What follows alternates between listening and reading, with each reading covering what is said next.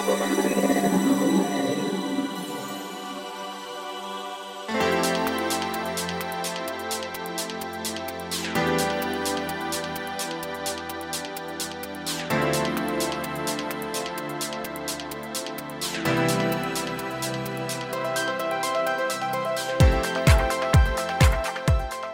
んにちは、ゆきです。今週もヒクマガのお時間がやってまいりました。早川さん、今週もよろしくお願いしよろしくお願ます。いします。あれなんか今五郎丸の ペナルティーキックみたいな動きしてたけど、これすみませんかなり半年ぐらい前かもしれませんが、ねえ、去年は五郎丸フィーバーで、そうそうそう、はい。もう飽きたの五郎丸ちゃん。いやいや、あの試合見に行きますよ。本当に？うん、あマジで？うん、神宮とかじゃなくてわざわざヤマハのスタジアム静岡？うん、さあそんなゆきさんにこう オープニングトーク持ってかれそうなんですがですね。ただまあ五郎丸さんのあの PK の動きじゃないですか。肩を今ちょっと揺らしてましたけど肩といえば、はいはい。これ無理やりつなぎますけど俺ね久々にやってしまいましたね。何をほら聞き耳ぐらいの時にランニングしてるってその後足痛めた話もしたけどあねあれ以来ね、うん。やってしまいました。この間タイに行って、うん。バンコクに行ってですねえー仕事が全て終わって最終日、まあ、次の日からベトナム入る予定だったんだけどもやっぱりタイといえばマッサージじゃん。そうですよね。で今回ちょっといろんな人のつながりで日本人の女性が経営してる、えっと、エステなんだけどこうタイのマッサージが混ざってるみたいな、はい。まあ、エステはもう当然ね女子力高いというこ とで行ったことないんだけどあのその引っ掛けて行ってみたんだけど、はい。すごく腕のいい人で、まあ、名誉のために言うと彼女はピカイチなんですけど、ええ腕が。4時間コースで。すごい。もうフラフラで10時ぐらい9時ぐらいかな行ってですねあまりに上手すぎてもう半分寝てたんですけども、ええ。そしたら彼女がですねこう僕うに、えーか片言の日本語ちょっと日本語喋るんですけど肩をこう押しててくれて「どう痛い?」って言われて、うんうん。あのその僕それを失敗したんですねまた。痛かったんですけどちょっと、ただほらお結構強めに押してほしい人だったから、はいはい。別に肩怪我してたわけでもないし、うんうんうん。あオッケーオッケーって言ってたらですね、えー次の日さベトナムに、えーホーチミン行くぞと、えーリュックサックを背負った瞬間激痛が走りですね。えー？見るとですね、えーここ両方の肩皆さんちょっと骨がボコって出てるところがあるんだけど、はい。そこがめちゃくちゃ腫れててですね 本当にね毎度のことながらまたやってしまいましてですね,、えねそのままホーチミンに飛んで、えーホーチミンの薬局に飛び込んで、ええ。あの向こうはですねあのサロンパスうん。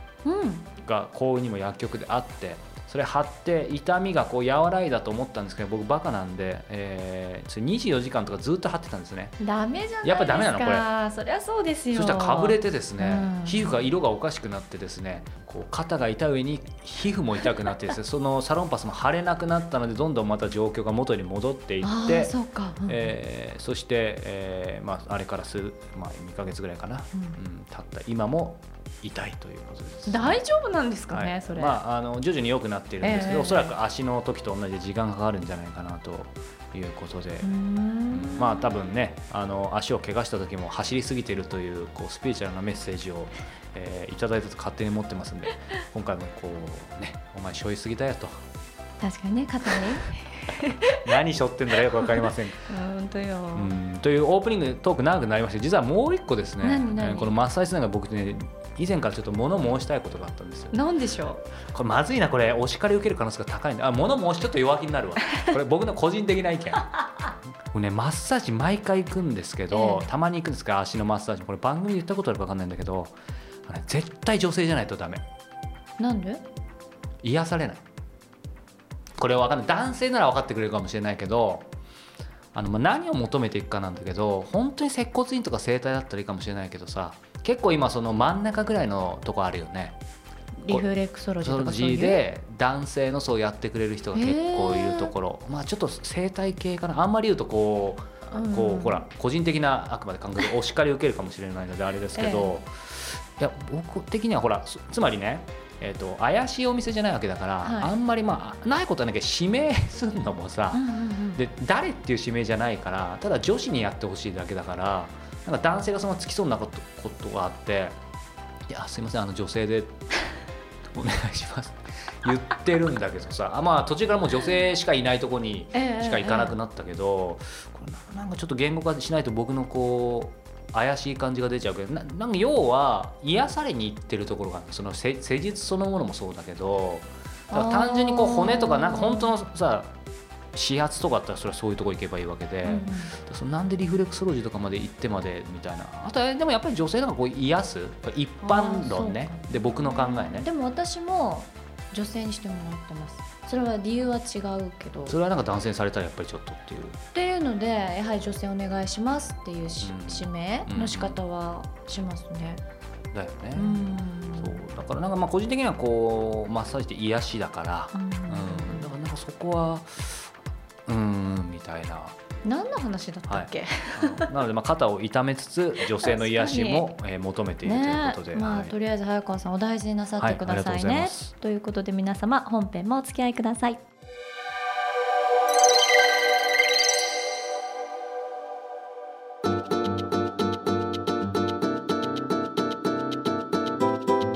続いては今月の菊間がインタビューです。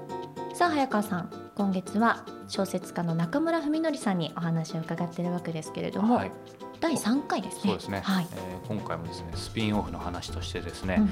えー初回でもちょっともうそれを話してますが、えー僕は粗相をしました。あら。何を中村さんにこうインタビュー万全にしときながらですね僕やっぱりほら1月の最初の放送で言いましたけどエッセンシャル思考をちょっとやりすぎてですねそれの話なんです。要は他がこう抜けてしまうということで、えーまずですね名刺を忘れました、まあ、これも粗相だよね。あの事務所に？そうそうそうしかも同席したうちのスタッフには前日に、あのちゃんと名刺持ってきなさいっていうふうに あのなんか上司らしく指示してながら自分が忘れるというね。恥ずかしいパターン、うん、2倍粗相みたいな。まあでも中村さんすごいあったかい方なんで、ええあまあ、そういうことありますよみたいに言ってくれてまた少しへこむみたいなね逆に。そして、えーさらなる粗相がですね、何？えー番組の冒頭でちょっと言ったかもしれませんが、えー部屋を粗相しましてですねうん。これね、あのー言い訳にも何にもならないんですけども、えー都内で取材するときはですねゆきさんも、えー来てくださってこの菊田サテライトスタジオ。メインスタジオがどこなのか。メインはこう動きますからね、ええサテライトスタジオこの都内の某所、はい。ここ非常に環境いいところなんですけども、ここで撮っているんですけどもやっぱりね相手ありきなので、うん。あの中村さんにこう打診をした時にですね、えー彼の、えー拠点の一つである池袋がいいうん。ということで、えーちょっといろいろ探したんですね。で、まあ、ちょっとこう音楽系のスタジオ収録できるようなそういうところを探して事前に、えー僕としてはですね当然こうちゃんと机があって音が取れるのかみたいな話をしてあと機材を直接持ち込めるって話だったんですけども、行ったらですねこれは僕の責任なんですが、えー、と事前のイメージと違って机がなくてですね本当にもうドラムとうん。なんか楽器が置いてある演奏する部屋でですね、はい。えー机もなくあら、そしてこうこれまずいなと思って、えそして名刺もなく。そしてそういう時に限って SD カードがうんフルで満帆みたいな感じで、えーだったんですけど僕あの30分ぐらい、えー前に常に、えーその言われてる時間のもっと前かな行くようにしてたので先に行ってたのでもう必死でそのスタジオの人と相談をしてですね。なんかスピーカーかなんかの使ってないのを机にさせてもらって。うでまた不幸中の幸いなんですけど中村さんがですねこれ前日ぐらいに調べて知ったんですけどずっとバンドやってた、ーんへえなのでまた喜んでくれてこんなのもいいよねみたいに言ってくれてまた中村さん素敵みたいな感じなんですけどもただこう名誉のために言うとですね、はい。えー僕エッセンシャル思考をやりつつもですねこうエッセンシャル思考を深めすぎてそのインタビューの他にそういう意味ではマニアックなことですね、うん。彼が結構こう最近推理小説とかも書いてるんだけど刑事がさ缶コーヒーとタバコって結構なんかありそうじゃん、ねで実際彼もすごい好きらしいの、ええ。っていうのを、えっと、彼が芥川賞を取った1415年前のインタビューを俺はマニアックにちょっとある方法で探し出してそこに書いてたね、はい。僕は30代になったらやめたいですねみたいな。うん。で彼には37か8なんだけど、まあこれでもちょっとどっちでもネタになるから持ってこうと思って缶コーヒーを、えー持ってったんですね。なのでこう何が言いたいかって缶コそしたらすごい喜んでくれたんだけど、うん。あの缶コーヒーにフォーカスしすぎて、えー部屋の粗相をしたということですね。まあエッセンシャル思考もよしあしということで、えー締めたいと思います。なんかでもとっても思い出に残るインタビューの回になりましたね。ね、まあ、中村さんもこう好印象を抱いてくださっているというんですが中村さん聞いてますか？そう先週もやってましたけどね。さあそれではこんなところで中村文則さんのインタビュー第3回お楽しみくださいあの突っ込んで聞いちゃいますけどやっぱりね賞も受賞されて今までもこうキャリアだけを見させていただくともう順風満帆にって感じですけど今まであのこれ他の番組だったらお叱り受けるかもしれないですけどや調子に乗っちゃったこととかはないんですか？いや僕ねあれなんですよ。もうね14年目入ったんですけどね、はこの業界のね、うん。もう嫌なとこもいっぱい見てきたし、はい。もういきついこともいっぱいあったし、うんでその反面いいこともいっぱいあったし、恵まれたこともいっぱいあったから、もうね何が起こってもねうん。天狗になるようなことはね、ないですね、うんなったことはある。いやでもねなんだろう。なないと思う。そのもう最初が辛かったからもうそもそも、うん。うん、最初からねガンっていっちゃうとちょっと違うかもね、その最初が辛かったっていうのは受賞するまでは辛かったってことですか？してから。えーっとデビューしてデビューしてから。なんて小さい業界なんだと思ってまずその業界全体にすげえびっくりしました。うん。え何この感じと思って。うん。え何？評評価の体系とかもえ何これ？何これ？って。当時僕うん25歳ですから。はい。全然分かんなくて、うん。うん、まあいろんなそういうところから始まってるので、うん。最初からなんかね急になんかわーみたいにデビューしたわけじゃないですからね、うん。うん。まあ、そうだったらちょっとね天狗になったかもしれないけど、うん。そうじゃないからもう現実というか業界を知ってるんでね、全然もう天狗になる要素も特にそんな仮想ないですね。う。ん。うん。なんかまあそうは言ってもねその作家っていうのはあのもうやっぱり、まあ、選ばれた人というか何何人かしか、まあ、100人ぐらいかな？分かんないですけどいわゆるいいるわけじゃないですか、うん。それ実際なってみて、うん。その自分の想像していた作家と全然違うのかとか今俺作家みたいなななんだあーなるほど。その感覚みたいなのってどういう感覚なのかなっていう。あんまね実感がないまま来てるとこはあるんですけどね、うん。ああでもね海外行くと浮かれますよ、浮かれますうか、ん、あのね一番上のボタンを開けたりする。なんで？なんでなんかなんとなく。なんか調子乗って、はい、それぐらいじゃないかな。じゃあそういう意味では調子に乗ると上のボタン開けてる。そうそう。海外で気分が良くなると上のボタン開けるのが調子乗,、調子乗ってるってことなんじゃない？それぐらいじゃないかな。謙虚ですね。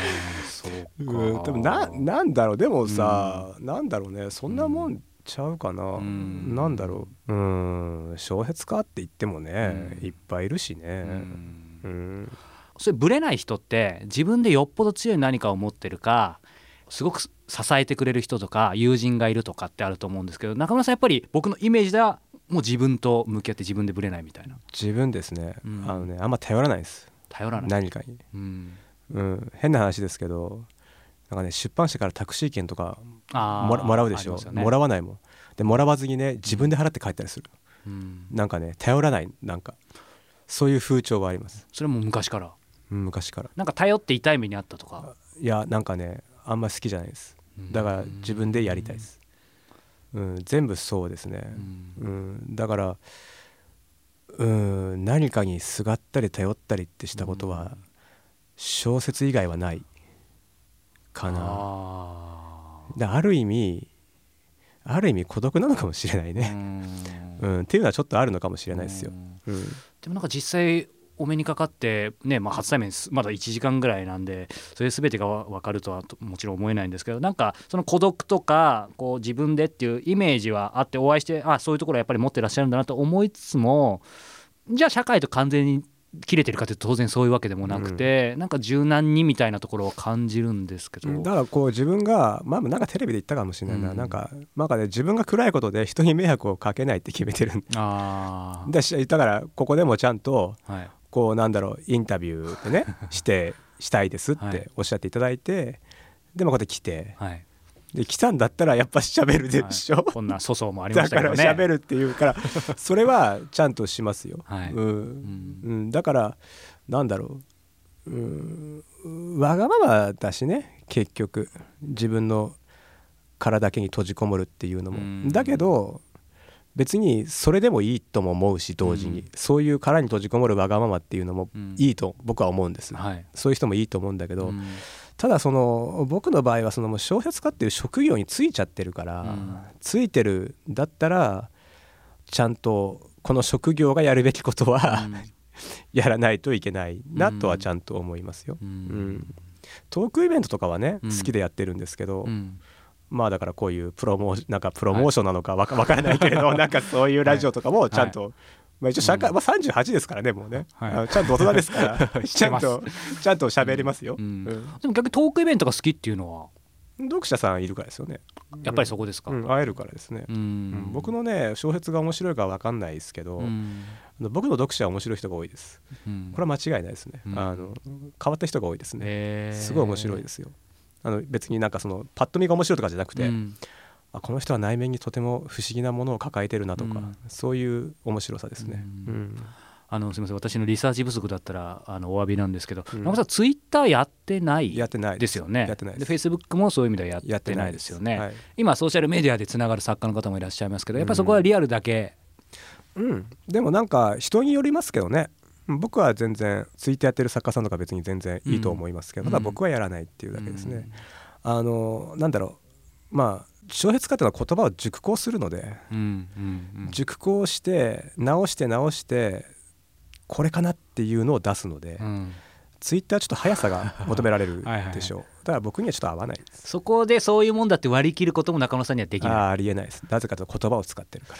そうか、そうですね。失礼しましたとしか言いようがないですね。すいません。大丈夫です。あのー実は今ねあのーえー編集者の方いるんですけどその編集者の方の、えー本じゃない方もちょっと聞きたいんですけどあのあなたが消えた夜にについてちょっと聞きたいんですけどこれすみません僕だけの感覚なだかもしれないんですけど今まで他の作品も読ませていただいてそのやっぱり出だしと最後はかなりやっぱり印象的で、でうん。最後はもうもうちょっと知りたいみたいなところでうん。止められるというか、まあ、に僕的には2段階前で止められてる感じだったんですけど、うん。今回はあの1段階前ぐらいまで行ってくれたんですね、つまりなんか泣けてあったかくなってあなんかいい感じで終わるのかなみたいな。これあんまりネタバレになるんで言わないですけど、その辺ってなんか中野さんの中でなんかあったあの時はね出てくる2人を書きながらね、はい。あの救えなかったのでうん。その代わりですね。うんだあの2人をどうするのかっていうのが今後の課題かもしれない、今後の課題。うん、かなと思いました。それは今後の、最後の命って本書いた時もそうだったんですけどね、はい。あの時も佐伯っていうキャラをうん。救うことができずに小説が終わったので、うん。それに近い感覚ですね。あの2人を救えなかったので最後は印象だけは良くしてうん。終わるっていう風にしました最後って難しいですよね、でもあれはあれしか方法はなかったな、あうん、ーもうじゃあそその最後書くときはもうそういう意味では迷いはなかったんですか、そうですね。ああいう終わり方が一番うん、かなっていう感じでしたね、あれは、ううん。んうん。最後が読みたくて繰り返し読んでますっていう意見を聞いたことあありますね、ー。そうですね、うん。面白いですね。それはちょっとあるかもなとは自分で思いましたけどね、あとはやっぱりその太字うん。っていうのが結構印象的だったんですけど、うん。関係ないところでも使えますからね。ね。あれやっぱ関係ないようなところもあるんですか？あだって例えばあの「黙れ」って一人あるじゃないですか、はいはい。あれもいきなり黒字で「黙れ」って出てくるじゃないですか、はあれとかもだって特に黒字にする必要ないですもんねあれねあじゃあそれは結構感覚でやってるところもあるんですあれはでもなんかあそこで来たらなんかギョッとするなと思って。あー。そうっすでもやっぱり読者は深読みしますよね。うん。でもいいんじゃないですか深読みしても。へえそうかあとはやっぱり最後の方を読んでて感じたのがその死刑制度うん。に関して中村さんどういう意見を持ってるのかなってちょっと聞いてみたかった。僕が書い何もかも憂鬱な夜にっていう本で書いたものが全部ですね。うん。だ停止論者ですね。廃止論者ではなくて、うん。ね、死刑は停止した方がいいと思う。うん。うん、でももちろん死刑を停止するには条件がいろいろあります。うんものすごい数の条件があってようやく停止できるかなっうん。ていう感じですね。だなんかね死刑制度に関して言うと、うん。多分一番うんまあ真っ当っていうのを僕が勝手に決めるのはいけないけれどはい。一番真っ当な意見2つだと思ってうん。うん死刑制度は悩ましいけど賛成かなっていう意見と、うん。死刑制度は悩ましいけど反対かなみたいな、うん。この辺が一番真っ当じゃないかなと思いますね。もうじ絶対死刑だ死刑だ死刑だっていう人は日本の死刑制度の現状を知らないですね、うん。全然知らない、うん。感情論なんで,、うん。で感情論って意味がないので、うん。だあの小説で書いたことで全部ですね、うん。あれが今僕あれがは書いたのが2009年ですけど、うんうん。今でも同じですね、変わらない。うん、変わらないですね、まあ、ね人間っていうのはそのやったその人間に全部責任はあります。うん。犯罪を犯した人間に全部責任はあるけど、うんでも人間と人間の命っていうのは別のものなので、うん。うん、その人間個人には全責任があるけどその人間が抱えている命そのものには責任はないので、うん。っっていう感覚です、ううん。んで人間と命っていうのは別物っていうこの発想なんですね。う、んうん、ただ死刑を停止するにはすっごい社会的変革が必要です。う、ん。うん。実際されると思います？日本されないと思います、されない、うん、まあこれにはねいろんな理由があるんです。うん。でこの理由はねあんまりねあのメディアでは言わない方が。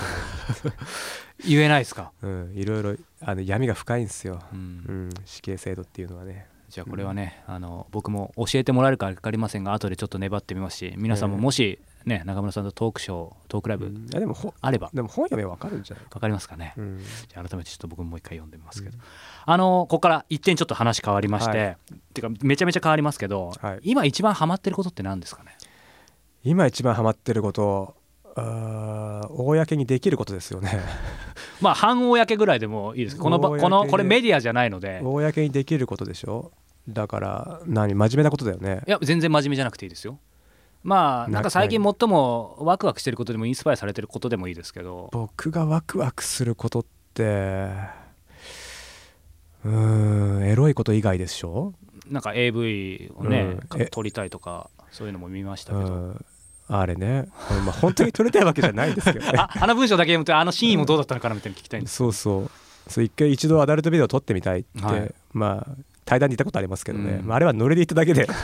もうそこだけは見出しになってましたよ、実際には撮らないですけど、うん。そうね。エッチなこと以外でうん。ワクワクする、うん。なんだろう。あー飛行機が着陸した時かな。着陸した時？あ死なずに済んだって思うから。でもそれワクワクじゃない。あ安堵ですよね。安堵ね。えそれはもうずっと？ずっと苦手ですからね、それ僕も全く同じだったんですけど、うん、超苦手です。えじゃあ基本的に死ぬと思って乗ってます？じゃあ。基本的にはね。一緒ですね。うん基本的には 基本的にはもう終わったと思って乗ってます、これも言言っちゃった以上聞きたいんですけどそれやっぱりでもそうは言っても克服するためになんかいろいろやったりしませんでした、いやあとねまずね外は見ないね、うん。外は見ずに、うん。これはね物理学現象だって思ったらちょっと楽になった、うん。つまり道路でタイヤにさ、はいはい。コンクリートで走るじゃないですか、はい。あれ物理学的にはうん。普通ですよね、はいはい。物と物が接してうん。回転して走る、うん。で飛行機は一見見ると浮いてはいるが、うん。実はそのエンジンの出力とはい。空気抵抗とうん。その角度によって物理学的に合ってるって思ったらね、うん。ちょっと楽になる、またマニアック うん。なこれは物理学的に合ってるんだって思ったらだいぶ楽になった。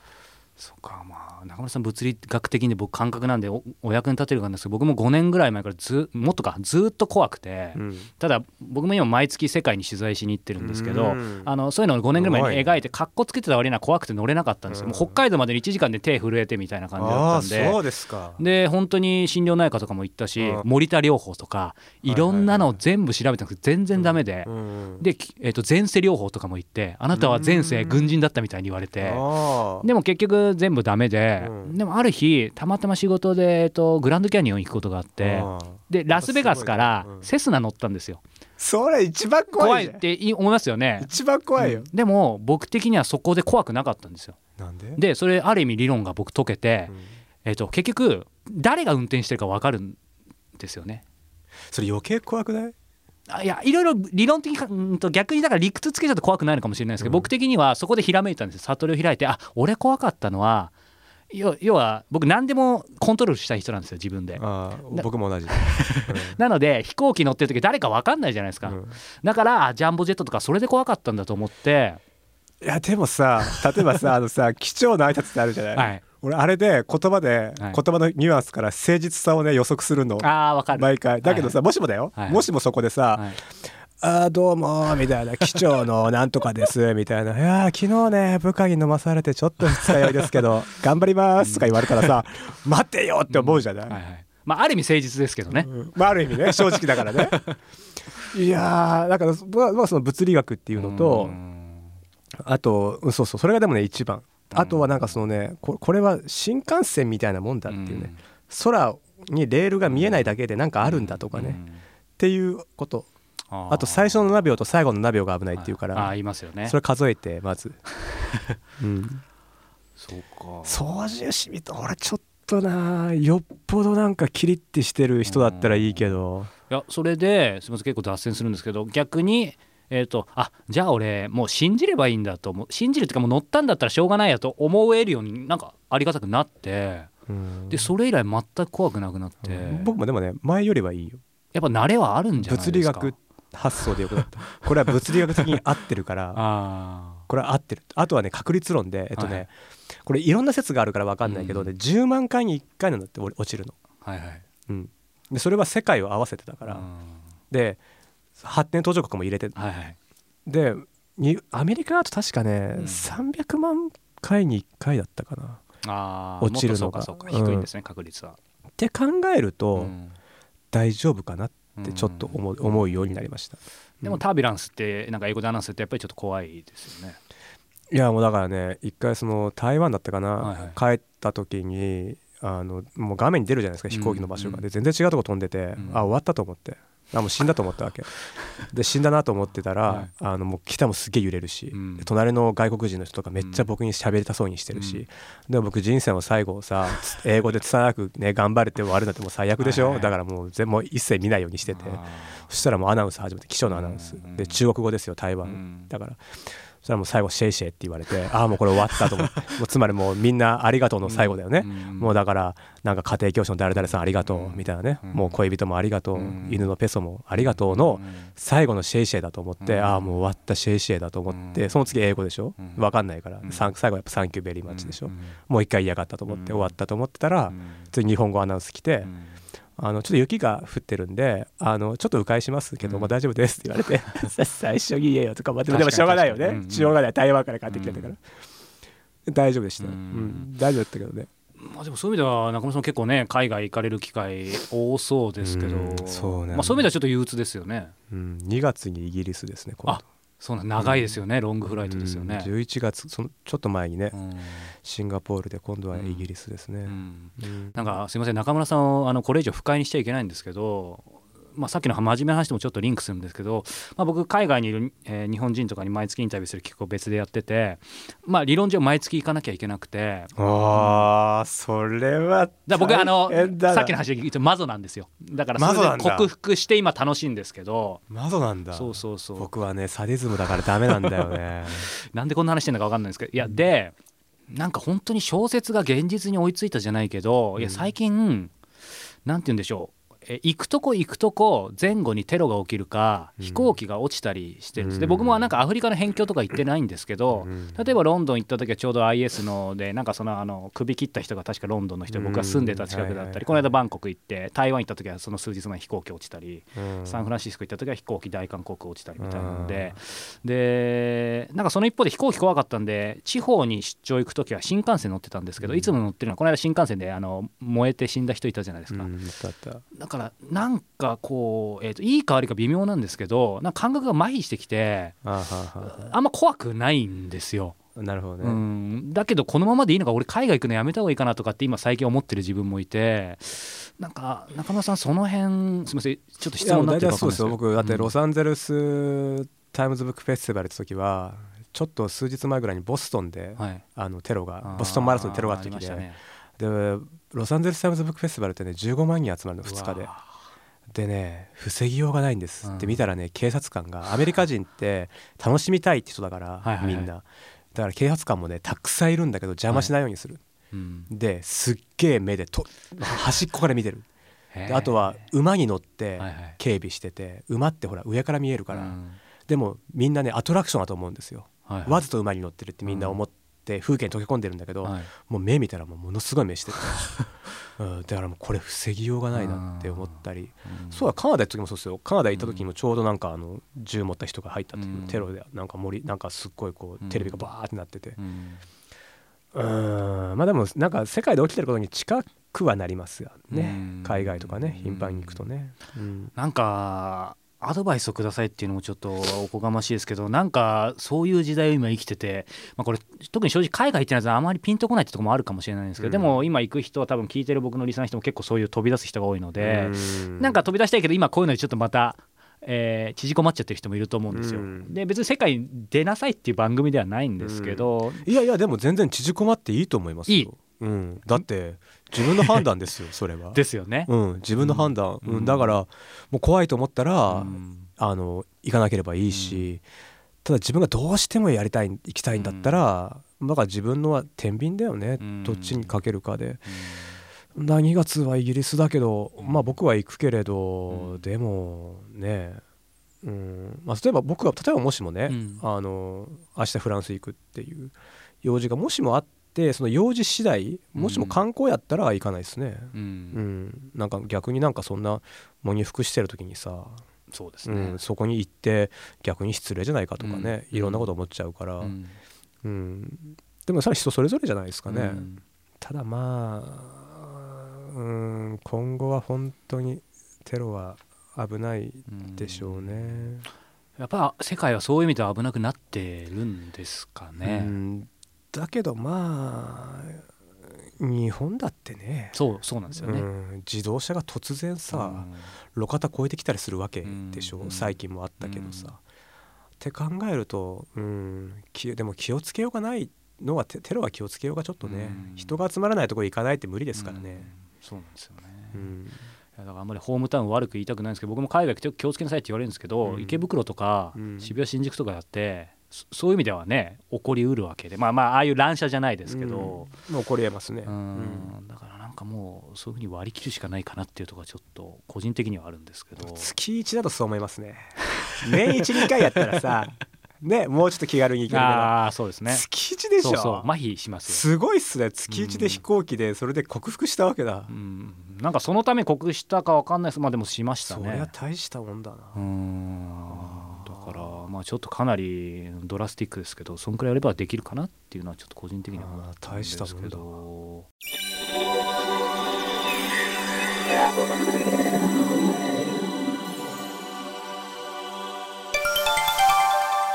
良いこと良いもの。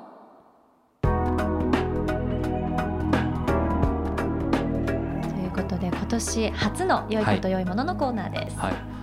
これもうでもあれだよね。もう1年以上続けてんだよね。そうですよ。ということはもう12アイテム。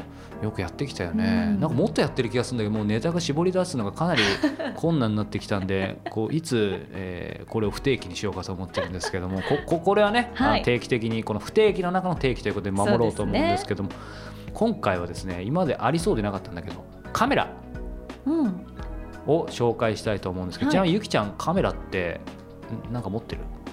もうねやっぱり携帯で撮るぐらいです。なんか昔ちょっとほら一眼を買ってみたとかそういうのない？なんかそうおしゃれ女子はしてない。あそう。いや俺も別におしゃれ男子じゃないんだけど ほら仕事で必要だからさあーそうでね。逆に全然今までカメラ出さなかったけど詳しくないのよ、うん。まあ、機械音痴だしね、うん。でただこう今回、まあ、先に紹介するとですねえーパナソニックルミックスの GX7 GX7 です。はいこれ GX8 ではありません。最新モデルは GX8 なんですけど。あそうなんですか、はい、型落ちです。で、えーまあ、いろいろちょっとポイントがあるんだけど、あのーこれ、えー一眼なんですけどミラーレスかな？ミラーレス一眼なんですけども、えーこれまでは同じパナソニックルミックスの僕 GH3 っていうのを使ってたんですね。はい。これも今最新 GH4 で間もなく GH5 出るかもしれないけど型落ちなんだけど、まあ、当時最新だったんだけどもその GH3 を使っててこう何がいいかっていうと映像がものすごい映画みたいなのが撮れるって話を聞いたのと、ええ。あとマイクロフォーサーズって言って、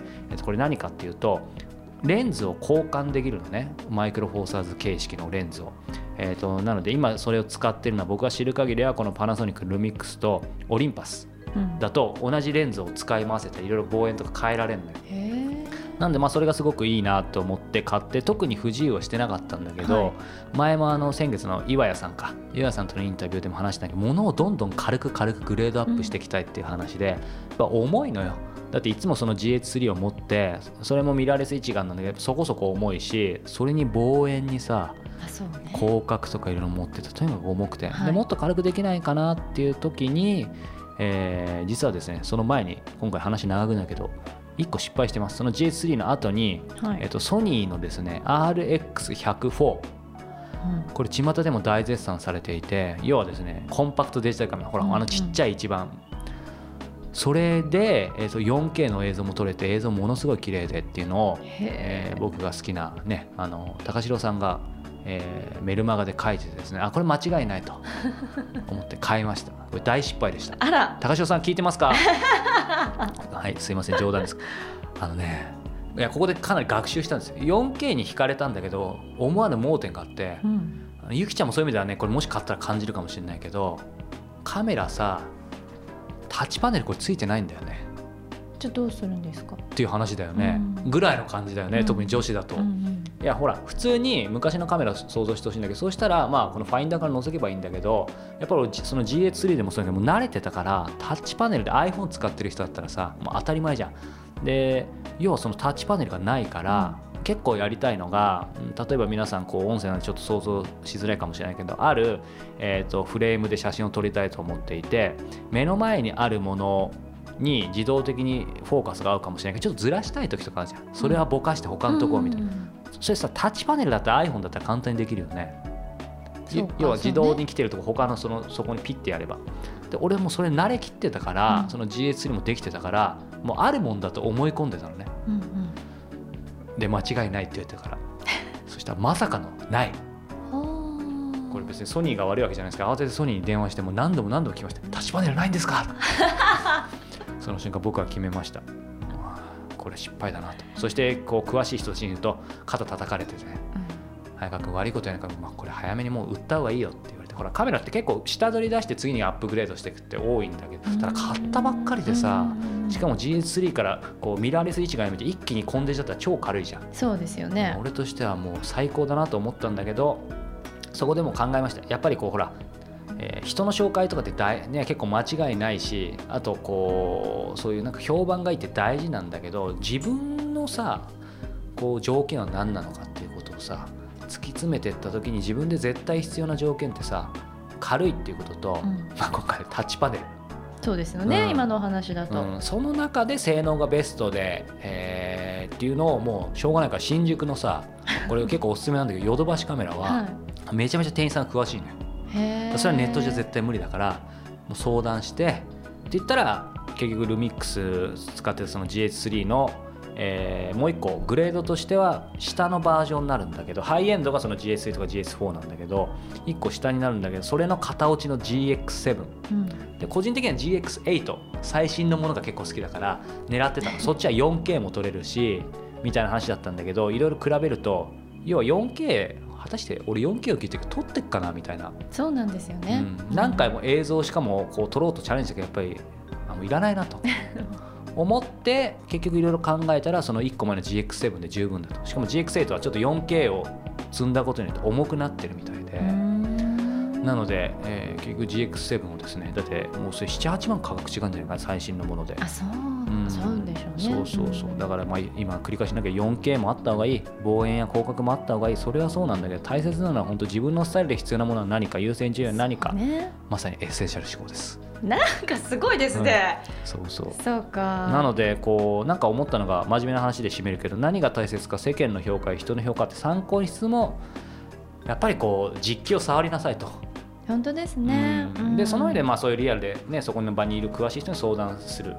というのが大事かなと。なので、えー GX7 は僕にとっては大成功でした。し多分多くの人が 4K、4K って言うけどそんなに撮らないんじゃないかなと。写真撮るっていう意味ではめちゃめちゃ軽くてこうフォーカスピント合うのも早いので、えーそして今価格がもう型落ちしてるので安いのでめちゃめちゃおすすめです。が、えー最終的には買わないと分かんないところもカメラありますので、まあね、そこら覚悟の上で。ねえ本当にねこれっていうものに巡り合うのって何回か失敗しないといけないですものね。だから今非常に快適です。じゃあそんな素敵なカメラで撮った写真とかブログでアップしてください。よもうしてますよ。あもうそのカメラを使って？使ってます。あなるほど、はい、ベトナムタイかなタイのこととかもその写真使ってますけどうん。結構評判いいです。で僕は全然大したことないんだけどやっぱりさでも前も言ったかもしれないけどカメラもそうだけど俺の腕と言いたいとこだけど海外で撮るとなんか全部よく見えるよね、うん、日本に来ると実力が問われる。じゃあさあれですけどもね。はい、さあということで今年一発目の良いこと良いものはカメラ。はい、こちらをご紹介していただきました。GX7 です。はい